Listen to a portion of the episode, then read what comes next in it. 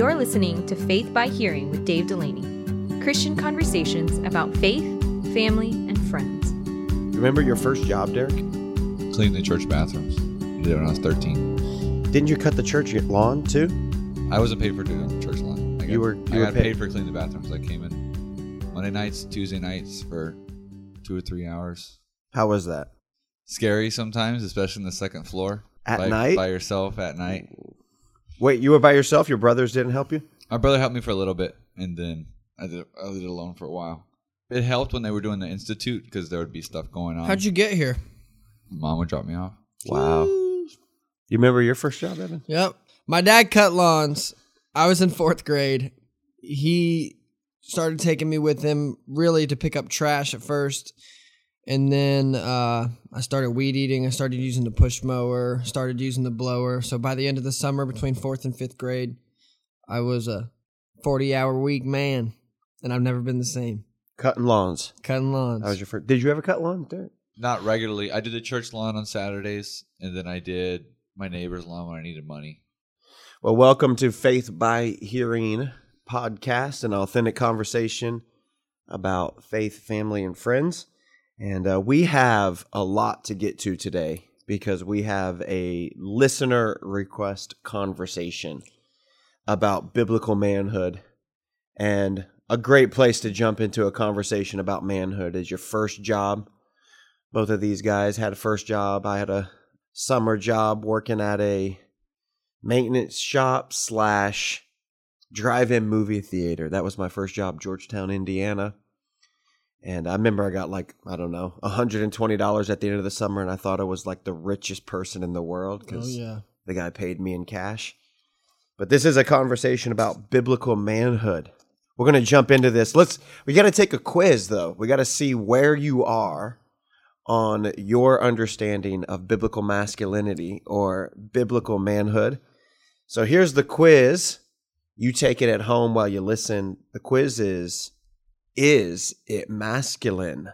This is what a man looks like. I want you to think about this one before you answer. Pedicures. Pedicures is feet, right? Yeah. No. What? Mm-mm. I'm a no on that. The dudes I know who get pedicures, they work on their feet all day long, and their feet get all tore up and calloused and cracked. So they go to the the pedicure people work it out. Whenever I walk by a nail salon, I've never seen what I perceive to be a masculine dude sitting there. So that being my experience, the fingernail toenail obsession with our culture. You know, you've seen these these uh, athletes that they paint their fingernails now. No. Yeah, watch these. Watch like a college football game or NFL game. These quarterbacks or whatever, even wide receivers. You know, they're like they'll paint their fingernails now. So like for a practical reason, or no, No, just- baseball catchers do it for a reason. yeah, no, no. Everyone there's no else is out. there's no practical reason for this. They just they just do. So it's out. Even playing a masculine sport like football. No, football's not masculine. Football's play. They go out there and pretend to be masculine for an hour every Okay, is it masculine? six seconds at a time. Speaking of football, is it masculine? Soccer. I think you can play soccer masculinely. The minute you start flopping and pretending like everything hurts, then That's a it good point. takes away a lot of Then your basketball's not manlyhood. masculine either. I think Ooh, same, same thing for basketball. It, it depends how you play it. Mm, it's tough. All right, you got one, Derek. Is If it you mas- watch the TLC channel, Ooh, is that No, that's fine. Duck Dynasty was on there for a while, so we're good. ooh, yeah, They give you the, the man pass. yeah. Yeah. You swayed me with that. And uh, Is it masculine if you order a pumpkin spice latte, extra whip, no, I didn't get extra, extra, pumpkin, whip. extra spice? It was a it was a normal amount of I need whipped cream. I need all the listeners right now to No, go to our go to our Insta page and let me know that that is not masculine. And really, by letting me know, you're letting Evan know to never order that drink. I got a pumpkin spice latte. It had a normal amount of whipped cream. They said cream or no cream. I said yes, whipped cream. So it wasn't extra. It was the normal amount, but it had an extra shot. no. There was more espresso in there than normal. I think the people are gonna have my back on this one, but even if they don't, I don't care. I think What if do you have a special order at all, if you don't order straight off the menu, it's feminine. What's wrong? oh man. Okay, what a this is a this is a, a important topic that the church is in the middle of a God ordained process of revealing who the people of God are in this conversation. And the sifter that God is using is sexuality, identity, gender. Issues like marriage, gender, I believe are separating the faithful from the unfaithful. Those who agree with the Bible that marriage is between one man, one woman for one life. Those who say that the only appropriate context for marriage and the sexual expression is marriage. Those who say that gender is not chosen, but one that's given to you by God at birth. That group of people in this culture are being called old fashioned, bigots, even dangerous. And while we might end up on the wrong side of history in our culture, it's good to be on the right side of holiness and the scripture. In his book, The Gathering Storm, Al Mohler says sadly, many churches have capitulated to the demands of the sexual revolution. It will take extraordinary conviction to resist. And we are about to find out which churches, denominations, Christian institutions are capable of resistance. In other words, we're about to find out where everyone stands on issues like biblical manhood, biblical masculinity. And I think what we're seeing is this gender role distortion and infatuation with egalitarian spirit has brought a lot of confusion to the churches. And in my opinion, this is part of Satan's strategy that when courage and conviction will be needed the most, its biblical manhood and masculinity has been so watered down that there'll be no courage or conviction left for people to stand. We must remind ourselves that Christianity is not an egalitarian religion, that men and women are equal in their value before the Lord, in their value before the cross, but men and women are not equal in our role or responsibilities. And I think culturally, what we have is a very low standard for men. Most men feel like they're good enough if they provide food, provide shelter, that they're good enough if they provide any kind of income. But as one author pointed out, even possums provide food and shelter for their offspring. so I don't think that that's the bar in the Bible. I don't think the bar in the scripture is provide food, provide shelter. The standard in the scripture calls us to much more than that, and we'll we'll see some of that in a little while. But oftentimes the the great temptation for men is not necessarily to go and do evil. That that is a temptation, and we'll talk about that in future episodes. But the great temptation for most men is to sit back, to do nothing. That they aren't necessarily looking to do wrong or to, you know, be bad guys. Just couch potatoes. To turn on the egalitarian autopilot and just allow maybe others or even women to be able to lead. And I think a lot of that culture, I think the culture has been set low because the culture has twisted a proper understanding of biblical masculinity. Husbands and fathers and men have become the punching bags in our culture. They're portrayed as inattentive and careless, shallow, weak, or society glorifies a brand of manhood that's devoid of honor and that men, for the most part, are maligned in our culture today. I saw a, a post just recently that the uh, director of the Avatar movie, James Cameron, came out and says that testosterone is a toxin that men must terminate from their system. Even with all the controversy that was caused by the Top Gun movie this summer, you Mhm. think back how much that um, the woke mob kind of freaked out about that movie. Mm-hmm. And if you stop and watch it, it's not like he's like a lumberjack Republican. Like he's just a strong personality male. Yeah. Like that's all. He disobeys his boss a couple times. He's hard to make friends with. He goes after the woman that he wants. Like Right. That's it. It's, he wasn't that controversial of a figure. But just the fact that there was a masculine main character in a mainstream movie, people were freaking out. Yeah. And I think that's a great illustration of the rejection of, of masculinity we see in our culture. And it did like the best numbers Right. in the so there's office. a so there's a quiet there's a quiet what what did Trump call it back in the day the silent majority yeah. yeah there's obviously a silent majority but maybe that's the issue Yeah, the alignment of men as bad and manhood and masculinity as evil comes from a number of things. First, having been told over and over that men are what's wrong in the world Hmm. and not sin. Sin is what's broken the world, not manhood, not masculinity. But there's, we're told that there's some kind of oppressive patriarchy, there's some kind of toxic masculinity. So men have to stop being so manly so that all of these other groups who have been so oppressed throughout the years can have their say. I think another reason that manhood is maligned the way that it is is because of overbearing mothers who have this destructive false compassion to want to keep little junior from ever scraping his knee or having a bad day or having a conflict at school. And they keep this boy from developing in ways that he needs to develop whether it's through being challenged through competition through hard work through struggle that it's important to have that moment as a as a young boy where it's up to you thrive and survive or don't.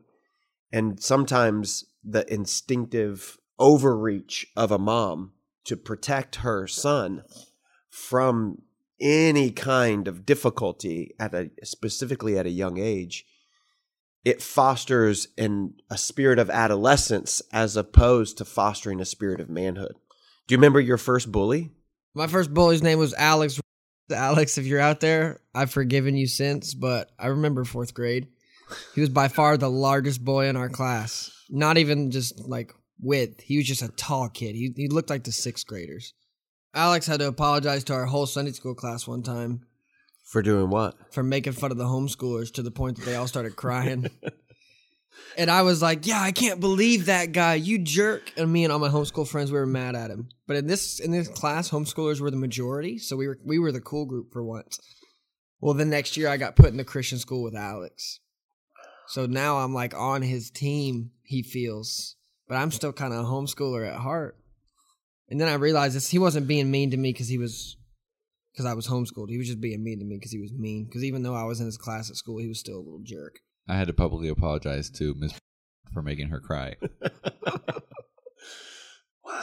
so you you were the troublemaker that, that's what you're But that's what you're getting really. to Well, to bring it full circle, that's what we're talking about.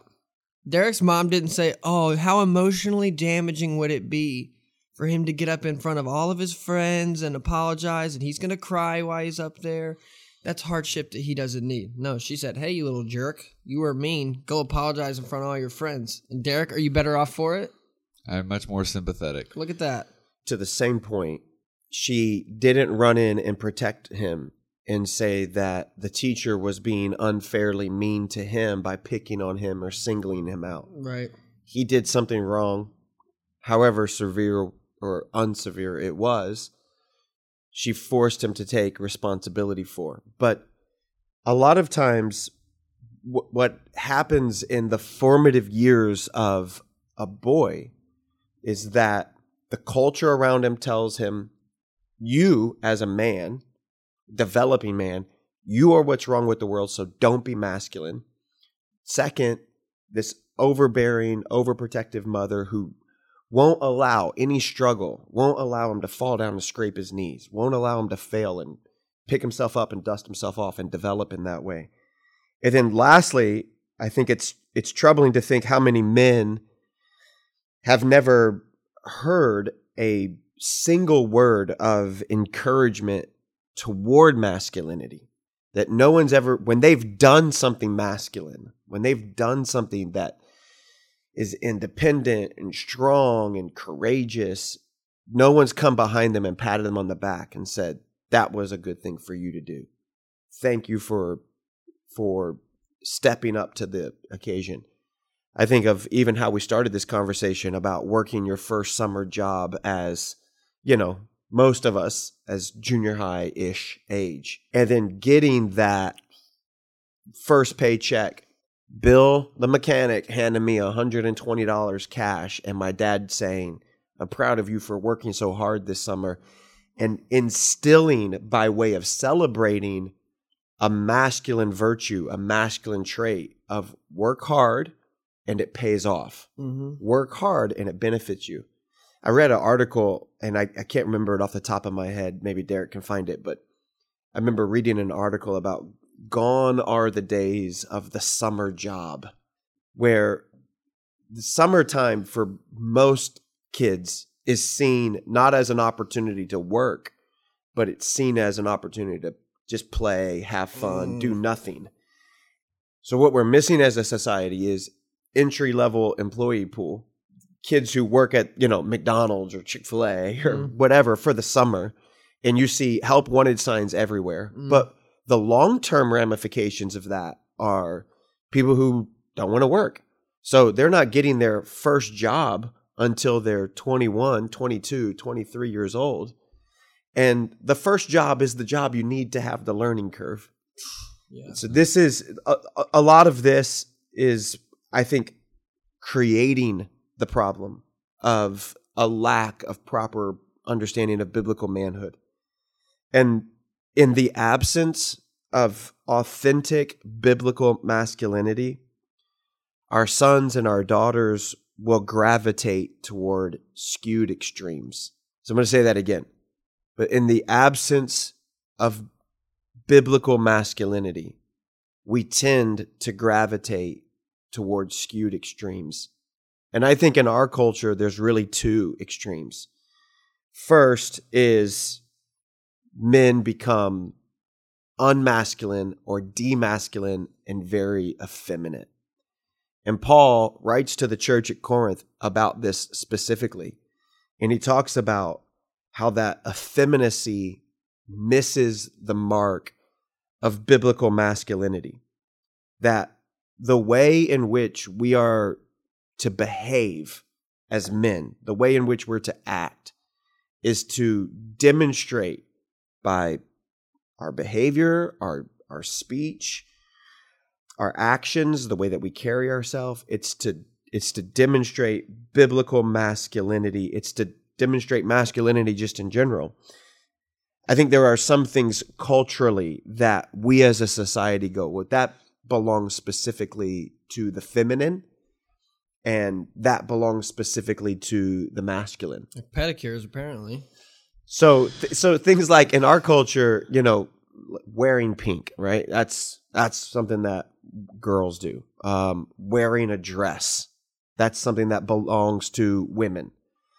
But it that's a that's a culturally driven understanding, and Paul actually argues for that in 1 Corinthians eleven. Paul says, "Doth not nature itself teach you?"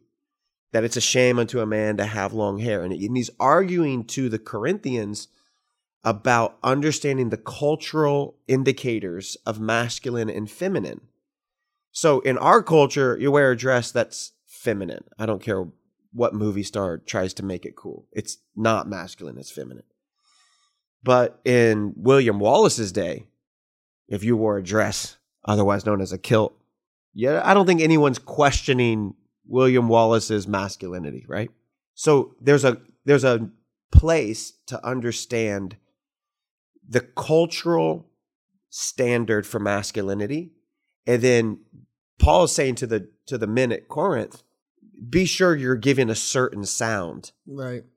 be sure that you're communicating you're carrying yourself in a certain way as not to send a mixed message as it relates to masculinity or femininity so in in our culture i think the application for that is the the way you make certain gestures the way you um, pronounce certain words, the way you sit in certain ways, the way you walk in certain ways.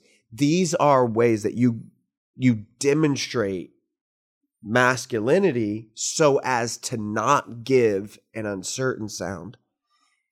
And then I think secondarily, I think the other side of that pendulum is that we would be offered some cheap macho version of manhood where men are known for burping and growing beards and eating bacon and drinking that those are all the things that make you a man. And so if that's what you do then you are somehow now more masculine than others So you see that our culture has come with their own answer to this the woke mob destruction of of masculinity, right? We talk about all the suppression from guys like James Cameron and mainstream culture outside of Christianity. There's also a portion of that that's rejected it, but they have erred in that they've gone fully to the opposite side of the pendulum like you're saying. You have guys I think of one guy in particular who has really taken a lot of attention lately, both good and bad, for having just absolutely outlandish takes on women, on celibacy, on marriage, as well as just every area of life. Very much shut up and be a man type of thinking. It feels like those kind of people who go to the extreme opposite and you know become extremely rude towards women, and they start off with like a what we would think was oh that's that's a normal traditional value, and then they just take it out of control. Right. And that's how they that's how they lure people in. They say, hey, this makes sense. This makes sense. Yeah, and then they just kind of run away with it. And that seems like a like you said a response for our culture, and they're kind of just like punching back with the same sentiment with the same aggressiveness and vigor. They're just punching back the opposite way. Because you see the typical feminist girl, the short hair, red. yeah, like that's that's the counterpart to to the Andrew Tate. There, Yeah. he sees that and he says that's terrible, and she sees that and she goes, "He's terrible. Everyone should be like me." And it, and it's and we literally stand in the middle. there's like, there's a yeah there's a both are horrible. that's right But culture is so polarizing. They want everybody to say Yeah. you got to pick your poison. You got to pick one. You can't you can't be in the middle. You can't be a provider and be Can't be a lover and a fighter. you can't be a provider for your family and also listen to what your wife has to say. They both see something they hate and they just decide to be the exact opposite and leave every bit of nuance out of it and say, "No, everything you do is wrong, so I'm going to do the opposite of everything that you do." hmm and you probably see that because of the lack of of masculinity in fathers in culture and how every single movie tv show the father is the dummy and it's the father who's you know aloof that's the opinion that children have growing up of fathers and that's the standard that society has created for fathers and that's the excuse that fathers have to be apathetic And I think what's important to say is both of those extremes are bad for the society, for men, for women, and for children.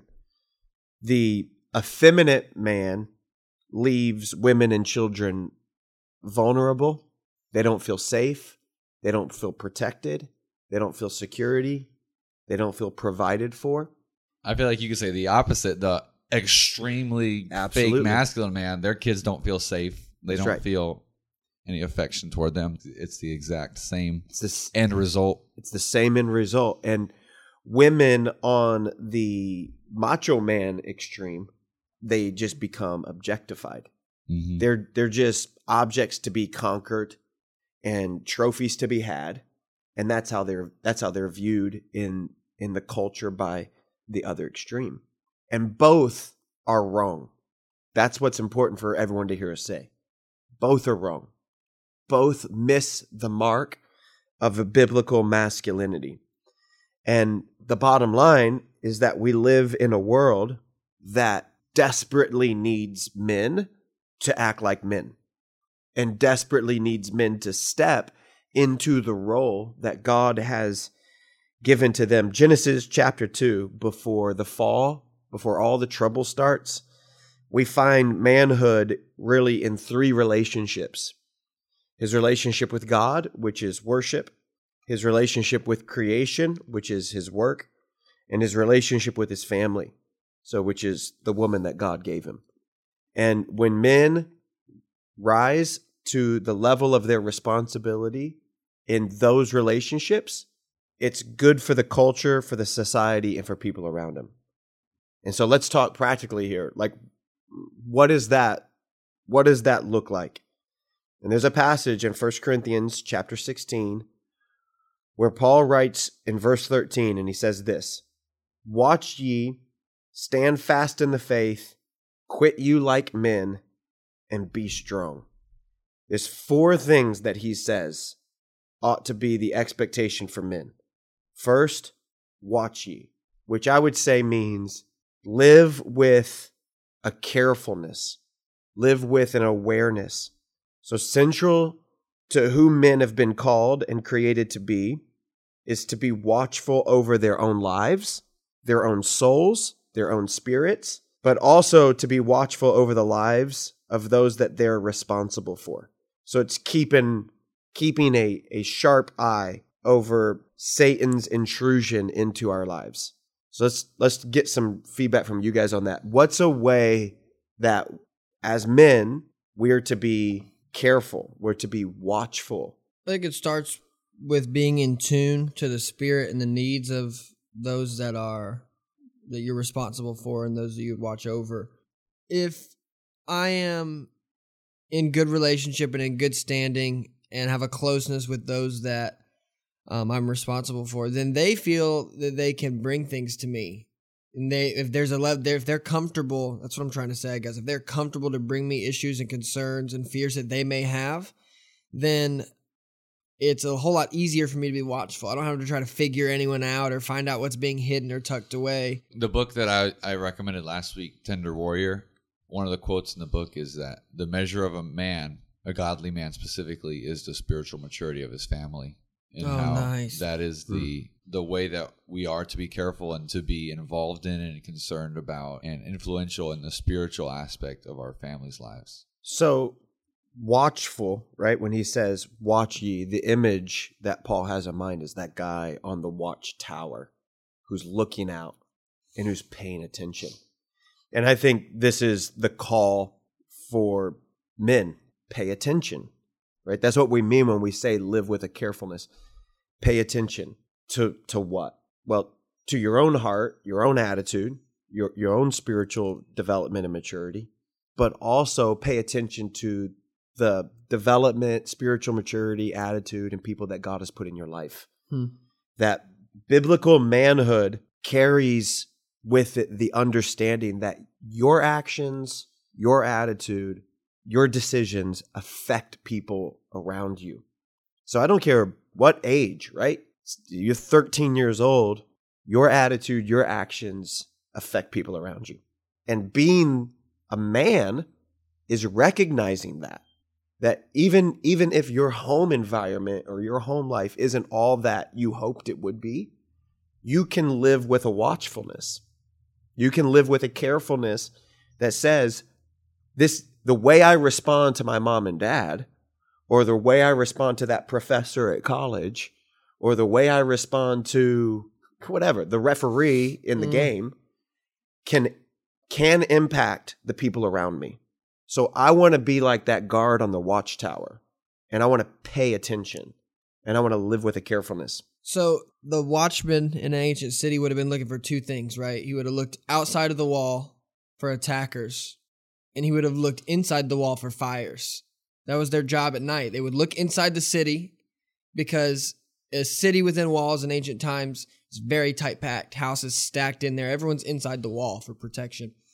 So if a fire starts at night and everyone's sleeping, it can turn into a huge issue inside those walls before people would wake up and put it out. So that was what the watchman did. So in the same way, we're to watch for fires inside of our family and look for issues that arise and spirits and, and problems that come up and concerns that we see in the lives of around us.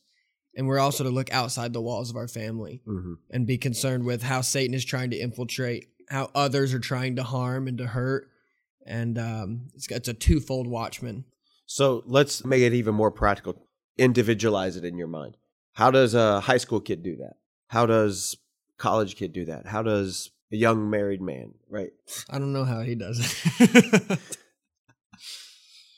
I can't speak to what every high schooler would need to be vigilant as, as a watchman of their own lives, but I can speak to what I needed. And I, I look in hindsight and think if I could go back and tell 15 year old Evan a couple things to, to be vigilant over, it would be pay close attention to what you laugh at because Satan and the world will use humor to sneak things into your life that Mhm. shouldn't be there.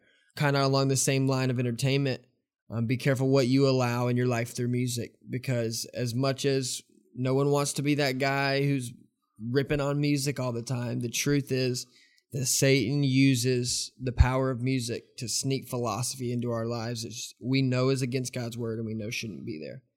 So be, watch your entertainment and watch your associations, friends that we maybe shouldn't have or definitely shouldn't give a, a level of closeness or a level of time to. All these are just vehicles that they're Trojan horses that you don't see, right? Right. If Satan came to you and tempted you with a horrible sin, you would hopefully say no.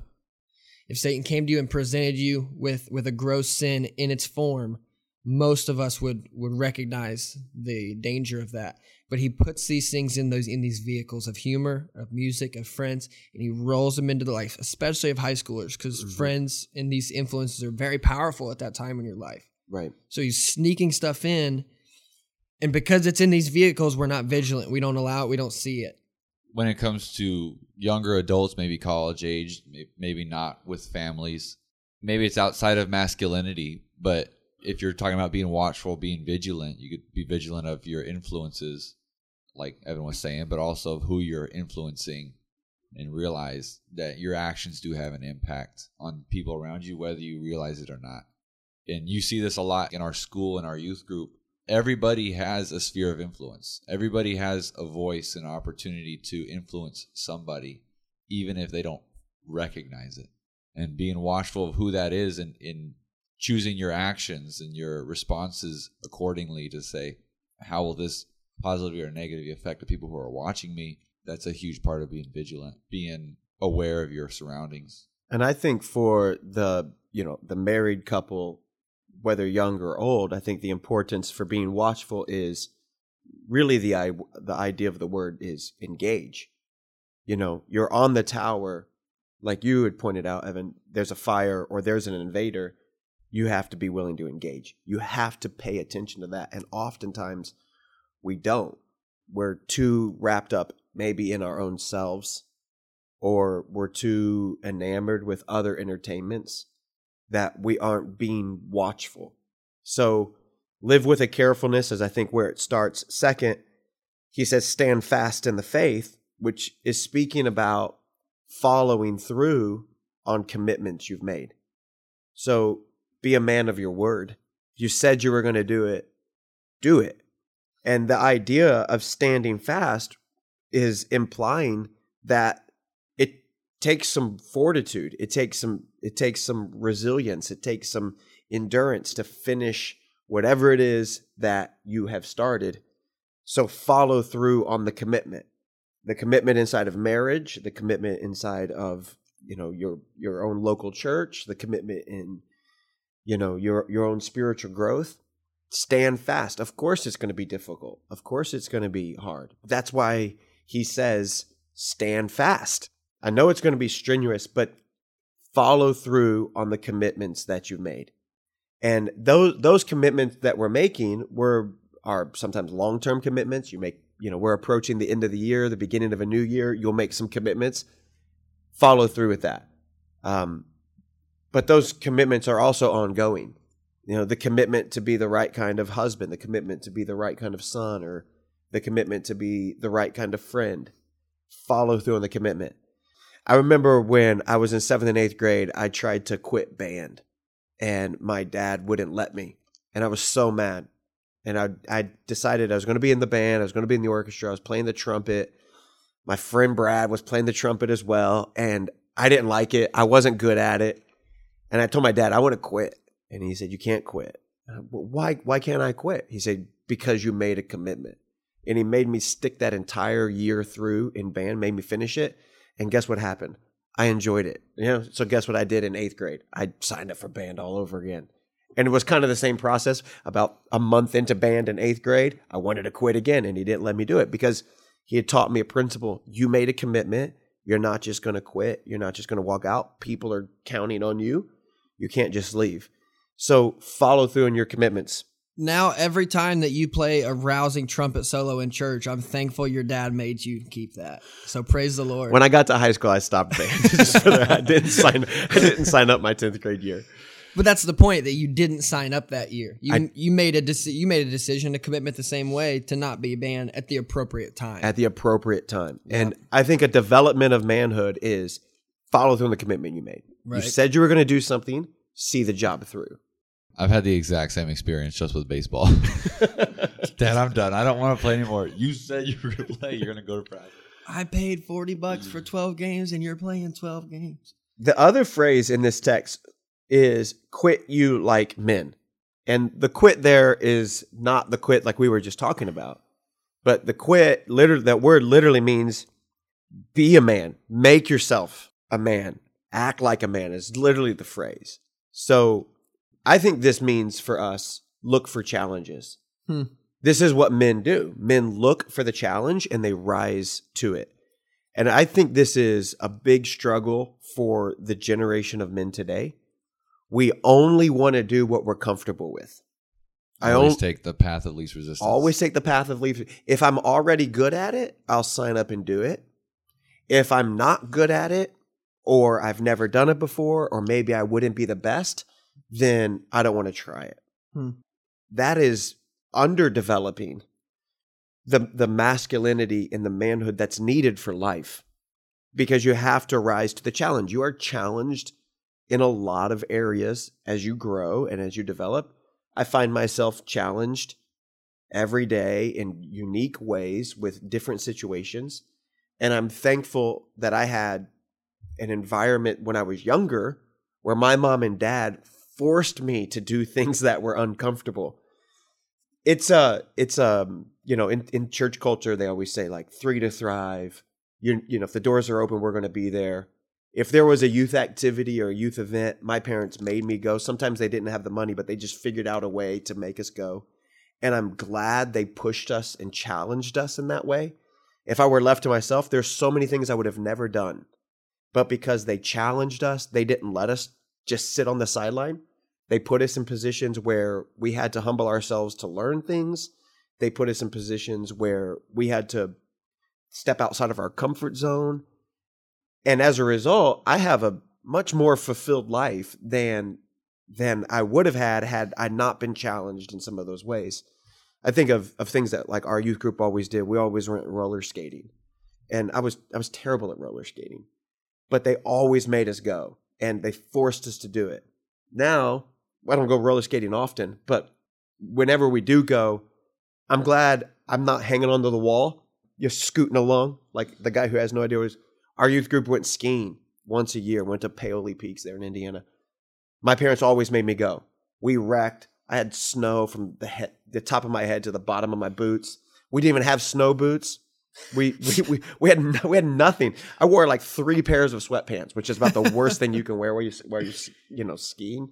But my parents made me go, and as a result, man, every year now when we go to Big Bear, absolutely love it. Absolutely love it. It's one of my favorite things to do.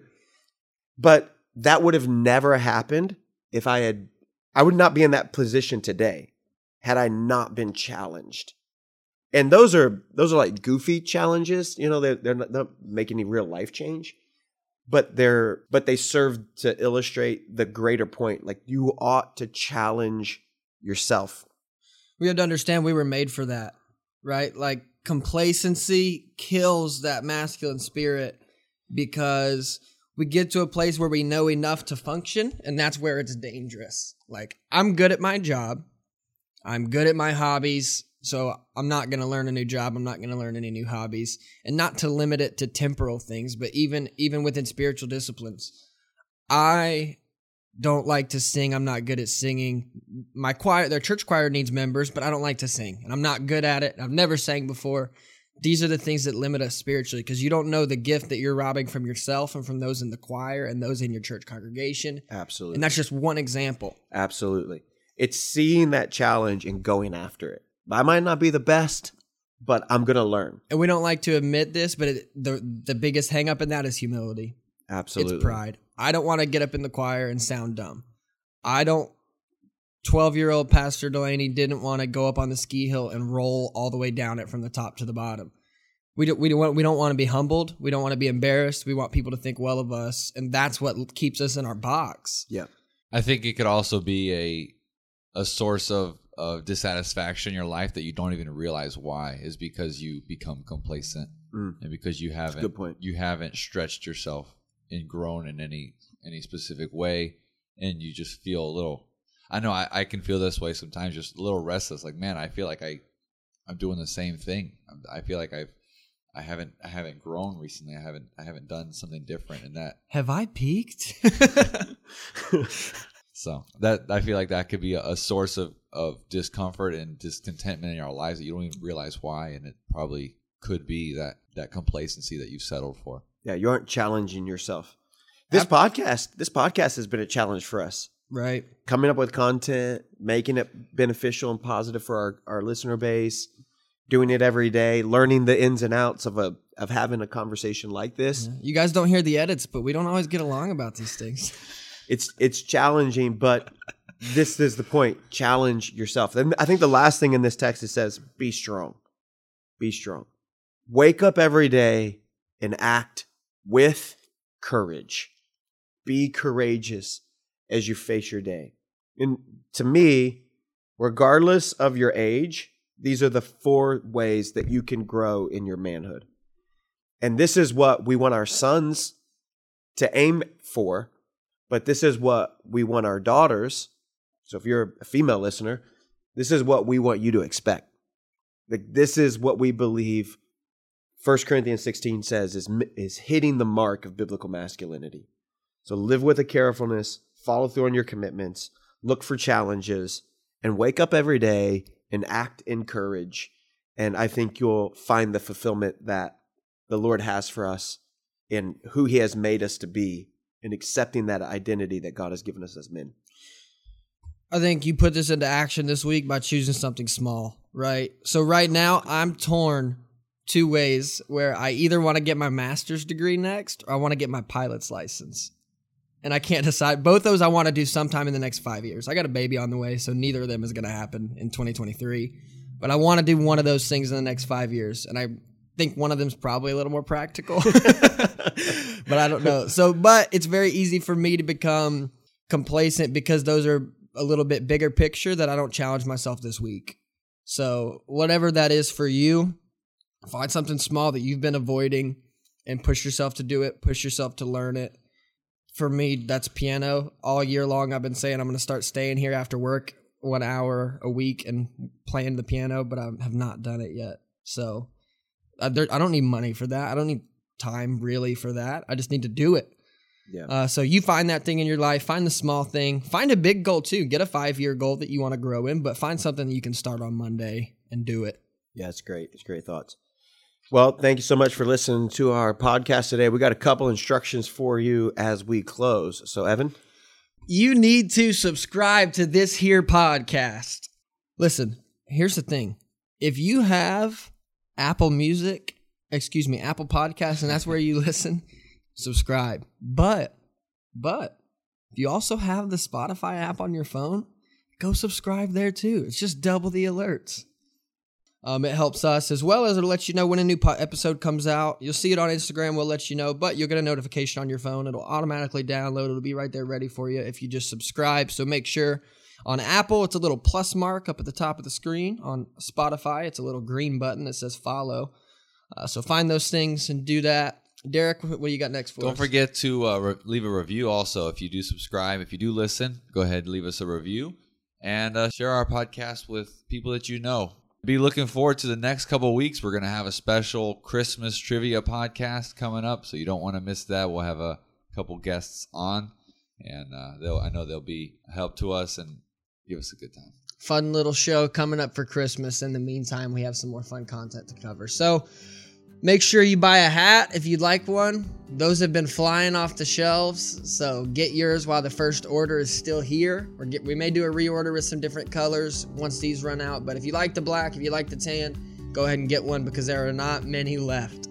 Uh, we'll throw some stickers in the box. If you would like a sticker, maybe you got in late and uh, you didn't get in that initial sticker giveaway, we're gonna do something else here for you in the in the Christmas spirit to get you a sticker and let you represent the podcast. So be watching Instagram and Twitter for that. Thank you so much for listening to Faith by Hearing. We'll leave you with a quote this week. I was with my grandpa one night. We were coon hunting, loading the dogs up. My grandma comes out. She says, "That boy is nine years old, and it's ten o'clock at night, and you guys are just leaving. He's got to go to bed." And he basically is like, "We're gonna go hunting. He'll be all right. It's cold. He's got a jacket. We'll be fine." She goes back in the house. He's loading the dogs in the truck, and he looks at me and says, Evan, if we were all the things they wanted us to be, they wouldn't even like us.